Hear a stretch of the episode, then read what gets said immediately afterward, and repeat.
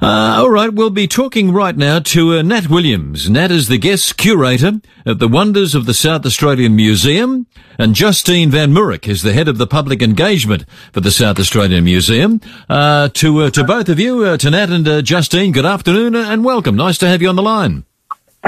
Nice to be here. Thank you. Thanks for having us. Well, uh, this is intrigued. If you've ever wondered what's stored behind the five floors of the South Australian Museum, well, there's a, a, new landmark exhibition. It opens in about a month's time. That'll be on Saturday, the 10th of April.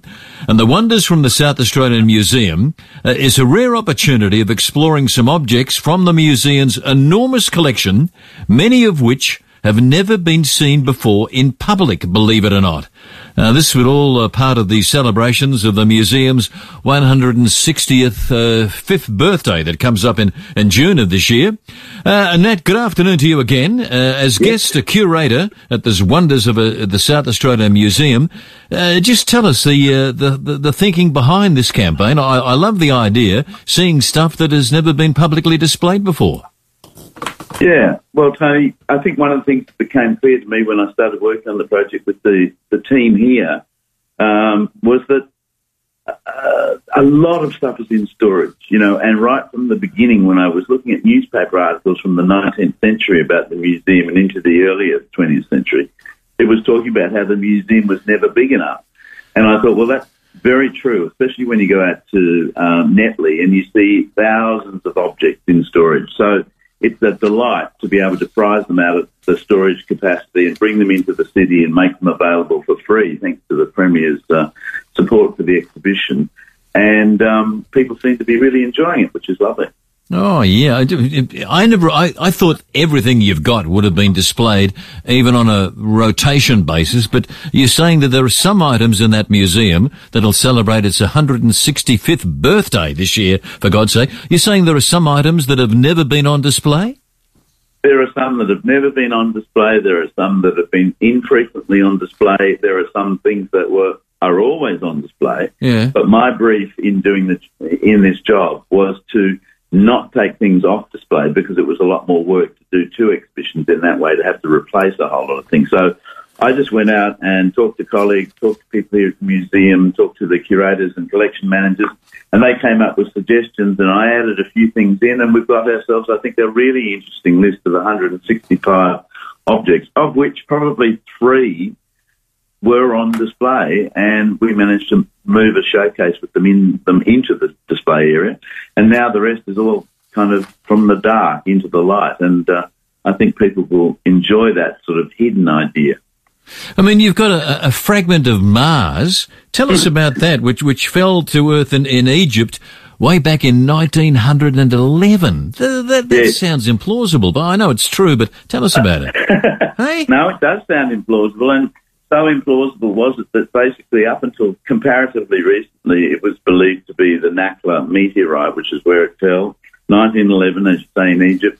And the museum, as it has done many times uh, with its collection, has exchanged collection material and acquired material that way. Um, it got a piece of this meteorite and thought, well, that's great to have a meteorite from, you know, Egypt, etc.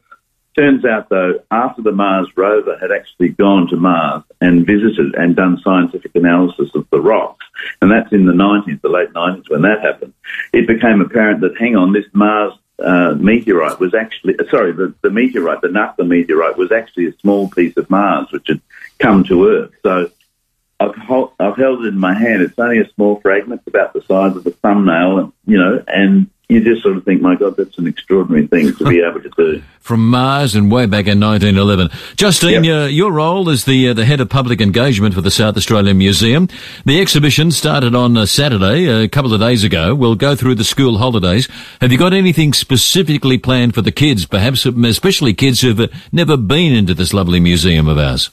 Oh, Tony, there's a, a, huge school holiday program. There were people lined up at the front door, I think at about um, 10 to 10 this morning. They were already sort of beating down the door to get in. And um, we've had a wonderful group of kids in this morning who all learnt how to pin insects um, so that they could present insects that they find in the same way that the museum does. Yeah. Um, we've got wonderful sessions that uh, in our Discovery Centre where people can bring in their own wonders. So they might collect shells or rocks or things oh, at really? home. Yeah. Yeah, they can bring them in and, and you know, our, our experts will identify them. Um, sessions on how to use citizen science tools like iNaturalist to kind of see what's in your backyard. There's a range of things for kids. There's our, our ever popular shadow initiation game for the older kids, which is sort of a, like a tablet adventure room, escape room style game, which they can sort of play running. And you are allowed to run around the museum in a very controlled manner, um, that they can sort of zoom around the museum doing that. So there's a, just an absolute, um, absolutely huge program of, of school holiday activities. And, you know, there are trails for them to pick up and do. There's, there's colouring in at the front desk. So there's, there's no shortage of things to do. And, and, you know, pretty much all of them are free. We're talking with um, with Justine Van Mourik, who's the head of public engagement for the South Australian Museum, and the uh, guest curator from the Wonders of a South Australian Museum that started on uh, on Saturday. We'll go for a couple of weeks. Uh, Nat Williams. A question from Marcia to both of you: Will guided tours be available during these school holidays? Uh, loving the idea of taking the grandkids. They've never been to the South Australian Museum, but uh, Marcia's posing the question. She said, uh, "I won't know too much as to what's going on, but will guided tours be available?" Um, Justine? So, um, due to COVID, unfortunately, we've had to stop a lot of our face-to-face tours. Our volunteers, who we absolutely love and adore, a lot of them are are, are quite elderly, and and you know we didn't want to place them in a position of of having to front the public. So what we've done is working with them. We've come up with a range of guided tour trails that you can just come and pick up from the desk. Um, and you can do a tour of the museum without having to know anything because that trail will help you go away all your way around. If you've ever wondered what's stored behind the five floors, yeah, five floors, believe it or not, of the South Australian Museum, this is a, a new landmark exhibition that started on Saturday. Uh, we'll go for, um, uh, let's see, Nat, how long will the will the exhibition go for? Uh, the show runs until the 8th of August. Oh, okay, we're talking weeks and weeks and weeks. Yeah, yeah, no, people have got plenty of time to come in, and I'd advise them to come at least once preferably twice or even three times, because there is a lot to process and read. Every object has a story attached to it, Righto. and those stories are reduced down to you know hundred words or so. But it's a lot of reading and enjoying, hopefully enjoyable reading. But uh, people, people, because it's free, can come as often as they like. A question to you both. Uh, do you have individual favourites? Let's face it, there are thousands of items there. You go through them on a regular basis. Uh, uh, Justine, uh, first of all to you, is there a, an item in the museum uh, that'll be exhibited over the next uh, umpteen number of weeks that's a, a favourite of yours? Oh, uh, that's a really hard question. Um, I do. There's so many favourites, um, and for, for different reasons. I think uh, you know there were some things that appeal to you visually, think that that kind of looks amazing. There's a fantastic shield from Papua New Guinea with the phantom on it. Um, but then there are other things that are probably less visually appealing, but when you learn about them, um, one of the last things that Nat um, and I researched was uh, what's called a squeeze, or it's a basically a, um, they go into a, an Egyptian carving, they would adhere a piece of paper to it, a wet piece of paper, and then take away a kind of replica of that carving, almost like a rubbing, but using wet paper. And there wasn't too much known about it, but we kind of winkled out that it, it was made in the mid 1840s by a German um, Egyptologist, and you know that that just wasn't known until we kind of pulled these things out of storage. This Tony, is, I, think, I think what's remarkable is the the number of things that have ended up here in Adelaide. You know, like world class objects, whether it's obvious things like opals and diamonds and gold and things like that. But there are things like one of the things that uh, I think is one of the great discoveries of the, the museum in recent years is that a fellow came to the museum one day. He was on a world cruise. He boated, stopped in Port Adelaide. He caught a cab at his own expense up to the museum, came to the front desk and he said, hello, I've got a boomerang. Would somebody be interested to, to look at it? Yeah. And uh, Philip Jones, who's a friend and colleague, came out, uh, who's the world's greatest expert on boomerangs, luckily. And he came out and he saw this boomerang, and luckily it had an inscription on it which said, Woomerang, uh, South Seas Island Weapon, 1831. And it's written on ink, obviously an old inscription, Yeah. uh, which, which actually means that it's the oldest boomerang to enter any museum collection in Australia. And here it came with a Norwegian tourist who'd bought it at auction in Glasgow in 1965. and it held on to it all those years and then chose to give it to the museum. Claire says uh, somebody was telling her you've got a thing called uh, what's this? The Virgin Rainbow, and it's something or other from uh, from Coober Pedy. Um, it, it is. What's that? The What's... most, the most, arguably the most beautiful and the most valuable um, uh, opal ever found. It's it's it's about the size of uh, an index finger, about as round as an index finger. It's a opalized belemnite, which is sort of like a squid that was on the bottom of the ocean, and because of the way the continent was pushed up, the sea ended up in Coober and it was dug up there some years ago and was acquired by the museum fairly recently. And it really is, it's not been seen in public before. There are other opals on, uh, on display at the museum. In fact, there's two more in the exhibition itself, which are really wonderful. I mean, difficult to say. Uh, I know it's not your field of expertise, Nat. What uh, what could this Virgin Rainbow be worth? We're talking about hundreds of thousands of dollars. Mm, more than that. More than that, really? yeah. Yeah, put an extra naught on, and I think oh. you'd be getting close. right. Uh, from uh, a question for both of you from Caroline, she said, "Is entry um, expensive or is it free? And is there parking available anywhere in the vicinity of the South Australian Museum down there on North Terrace?" Um, it is, Tony, it is absolutely free. Um, you know, I think given the last events of the last sort of year and a half, we, it's really caused us due to COVID-19 to kind of look through our own cupboards, as it were. Yeah. Um, you know, usually there are a lot of international touring exhibitions going around, museums and galleries, but this is an opportunity for us to kind of look in our own backyard and see what we had that was, you know, just celebrated how fantastic our collection is and how fantastic South Australia is. Um, in terms of parking, there's certainly there's disabled parking at the rear of the building, and on our website is a, a fantastic social story which helps any visitors with access needs um, to navigate their way around the precinct. And parking is always available right across the road in the old I'm going to say John Martin's car park, but that's dating me, isn't it, Tony? it is actually, yeah. Justine, if you can remember Johnny's car park. You've got a question for our guest, Nat Williams. Nat is the uh, guest curator at the Wonders of South Australian Museum that started on Saturday will go right through until Sunday, the 8th of August. Entry is absolutely free. We're also talking with uh, Justine Van Mourik, who's the head of the public engagement for the South Australian Museum. Yours is a question about the exhibition that started on Saturday and some of the things to be seen in this wonderful museum of ours, give us a call on 8223 0000. Send us a text or an email. It's just on a quarter to two now. Each week on Rowi's Sports Show, get the very latest on who's fighting fit and who's falling flat with Rowi's Injury Report. It's the absolute latest from both the Crows and the Power. Thanks to Western Hospital, the type of quality care you deserve.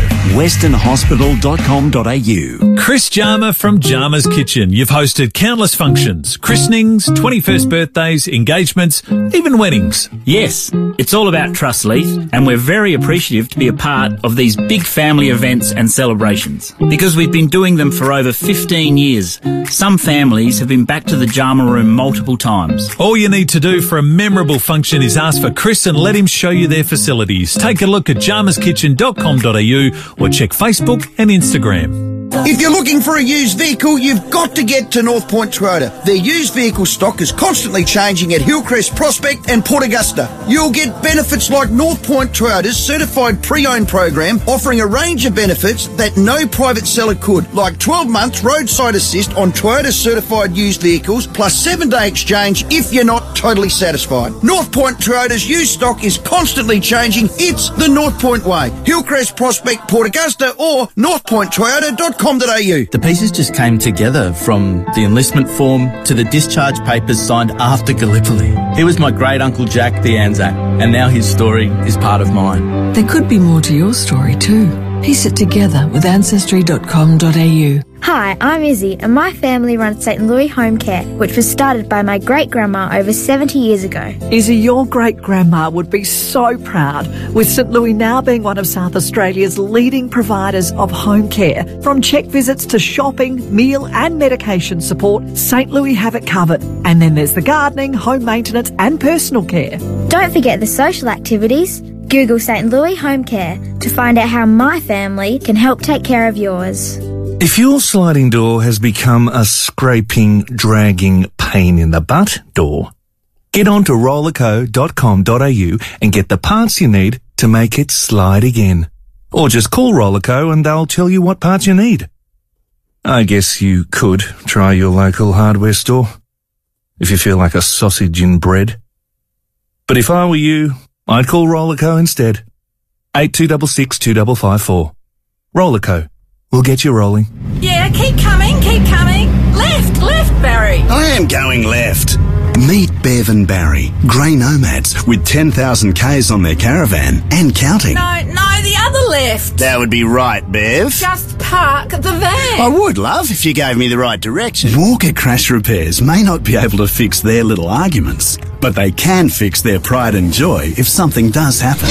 Walker Crash Repairs, an RAA approved crash repairer for caravans and cars. Do you think a concert pianist needs a builder's license? No. Does a chartered accountant need one? Uh, highly unlikely, Will. Yes, but what about a house inspector? Well, surely they need one. No, unfortunately, there are no regulations in the industry that say you must be a builder to become a house inspector. Mike Pearl from House Inspect Australia is a third generation licensed builder and his team is the most qualified team in Australia for house inspections. It's the biggest purchase decision of your life, so don't risk it. Go to houseinspectaustralia.com.au. Need an electrician and need one today? Ken Hall Electricians do it all. From lighting, power points and appliance installation to a full house rewire. No job is too big or small. Give Ken a call. Ken Hall Electricians. 8364 5855. Enjoy the party atmosphere every Sunday at the Gepps Cross Market with stalls, homemade treats, fresh fruit and veg, arts, crafts, bric-a-brac and more. Wallis Cinemas Mainline Drive-In on Main North Road from 7am every Sunday for the Gepps Cross Market. Visit wallis.com.au. Scraped your caravan? Walker Crash Repairs, an RAA approved caravan crash repairer. This is Tony Pilkington. It's uh, nearly 11 minutes to 2 on this ripper of a day. I mean, a great start to the uh, the school holidays for the next couple of weeks. You're organising a business conference, a wedding reception, perhaps a, a family occasion, could be a birthday, a special anniversary, a reunion of something, uh, some kind or another, and you're looking for an ideal venue to hold it. Can I suggest the uh, the Comfort Inn, Regal Park, up there at 44 Barton Terrace East, up in North Adelaide, right opposite the the parklands. Free parking is available out the back. Free Wi Wi-Fi. They can do um, accommodation if need be. They can do all of the catering, and it's affordable and it's convenient, and they really do cater for you well. Uh, Cecilia is the lady. Cecilia is the events manager up there.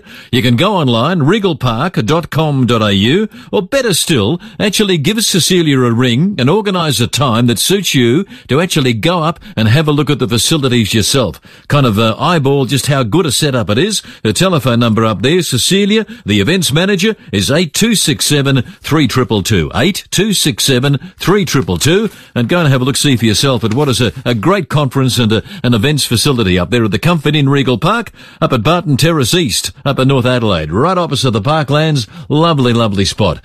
We're talking to um, Justine Van Mourik, who's the head of public engagement for the South Australian Museum, and the guest curator for the wonders of the South Australian Museum, Nat Williams. The uh, the exhibition started on uh, on Saturday, last Saturday, a couple of days ago, and goes right through until Sunday, the 8th of August. Entry is absolutely free. And I said, uh, you're seeing some uh, stuff that has never been exhibited in the 165 years of the museum, five floors of it, and it sounds just sensational. Tell us about this offer. A couple of people have, uh, have sent us emails. Uh, the offer is to actually spend a, a night in the museum. You've got to be kidding. Tell us about that, Nat. Well, uh, well, actually, it's um, Nat's unfortunately not going to be here when we do that, Tony. So I'm going to have to drop No, in. no. Go on, tell Um, us about it, Justine. So our museum members um, get first access to a night at the museum, and it's it's it is designed for our younger visitors, so Yeah. sort of between about seven and twelve. But Yeah. they they bring mum or dad or grandma or grandpa or auntie or uncle with them.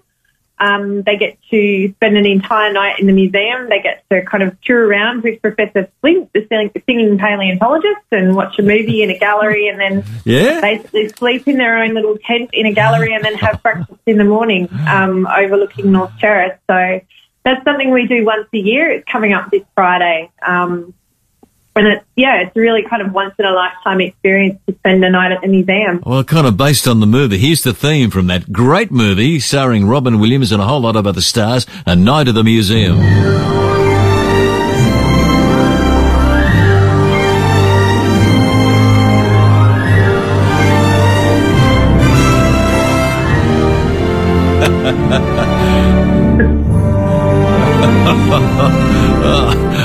I mean, the kids would love it. I reckon it'd frighten hell out of them. They'd be as good as gold. Um, now, tell us about the fact that you've got what is considered to be among the best in the world.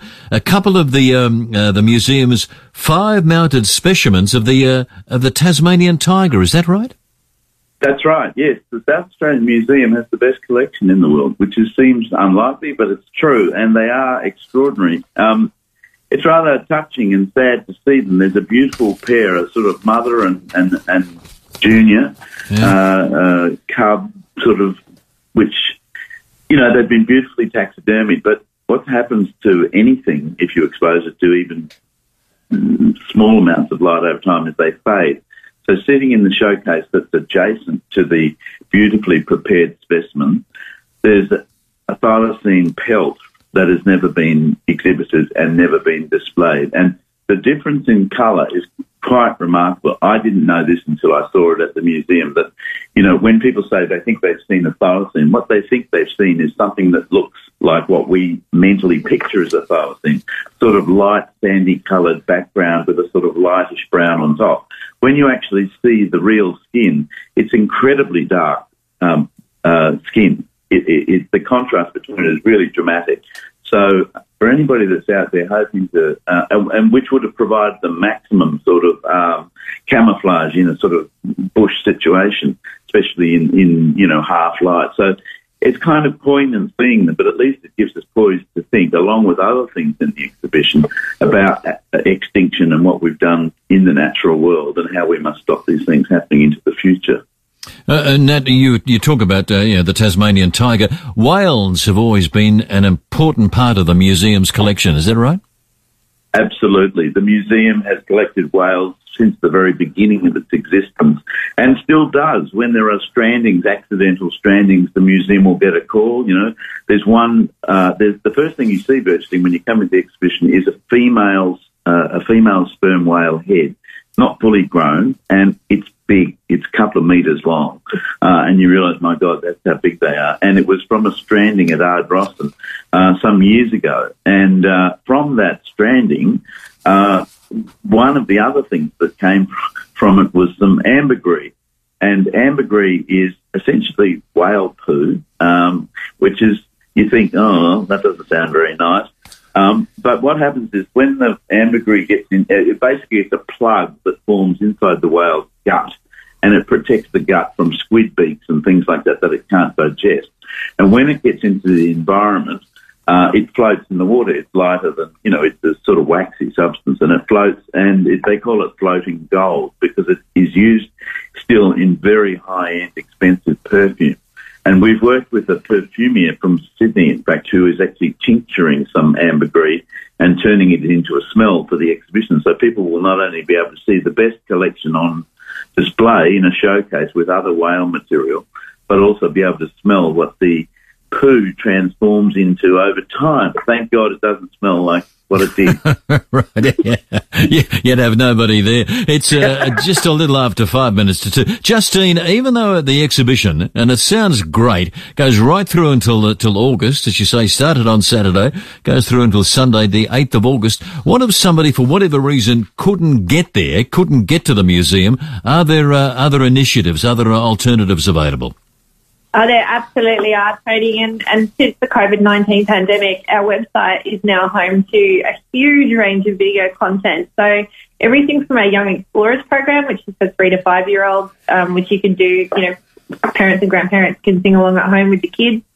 Um, and then there's, you know, videos for kids on activities that they can do at home. And then we're, we're in the midst of making a series of, um, of more videos, collection care and collection affection, where our collection managers, Nat and others, talk about objects in our collection. Um, there will be Auslan interpretive videos for those who are um, hearing impaired. Um, right. So basically, we're just sort of adding to that a range of things. And also, more recently, we created a museum podcast um, for those who are of the podcast persuasion.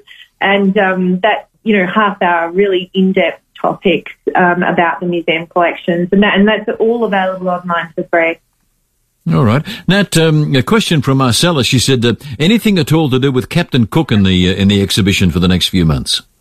Yeah, well, there is actually. There's a fabulously rare book which is um, made by a, a Scotsman in, in London, actually, called, uh, it's referred to in the book trade and library world as a, a Tapa cloth book. So basically, after Cook's voyages, with each voyage sequentially through the Pacific, Cook brought back more and more tapa cloth, which is a kind of uh, cloth made from the bark of trees by people all throughout the Pacific and into Melanesia, and then it's beautifully patterned and painted and used for everything from wrapping newborn babies to wrapping the dead to using for candle wicks, whole range of things. Quite extraordinary. And the museum's collection is fabulous. But this fellow thought up the idea of, well, we chop up these pieces of large tapa cloth into small page-sized pieces, we'll bind them up into a book, and then we can sell them. Now, there's 66 known copies of these very beautiful books, each one being unique in a sense because the cuttings from each page is different. Um, so basically, you end up with one, uh, 66 books in the world. There are three in Adelaide, one in the museum, one in the State Library, and one in the Royal Geographical Society, which is fantastic. These books now, there's one on the market, I think it's selling for $350,000. So sometimes these things which have been in the collection, I think this one came in about 1911 or something, you know, they, they really have extraordinary value as World Heritage items, not just South Australian. Oh, wowie. Now, thank you for the time this afternoon. Justine, to you too. Congratulations. I said, the exhibition started on Saturday, will go right through until August. And I said it's the, the South Australian Museum showing uh, all sorts of things, some of, most of which have never ever been seen before in public. All right. It sounds like a fascinating way to spend a, an afternoon or even a day, especially while the kids are on holidays. After two o'clock,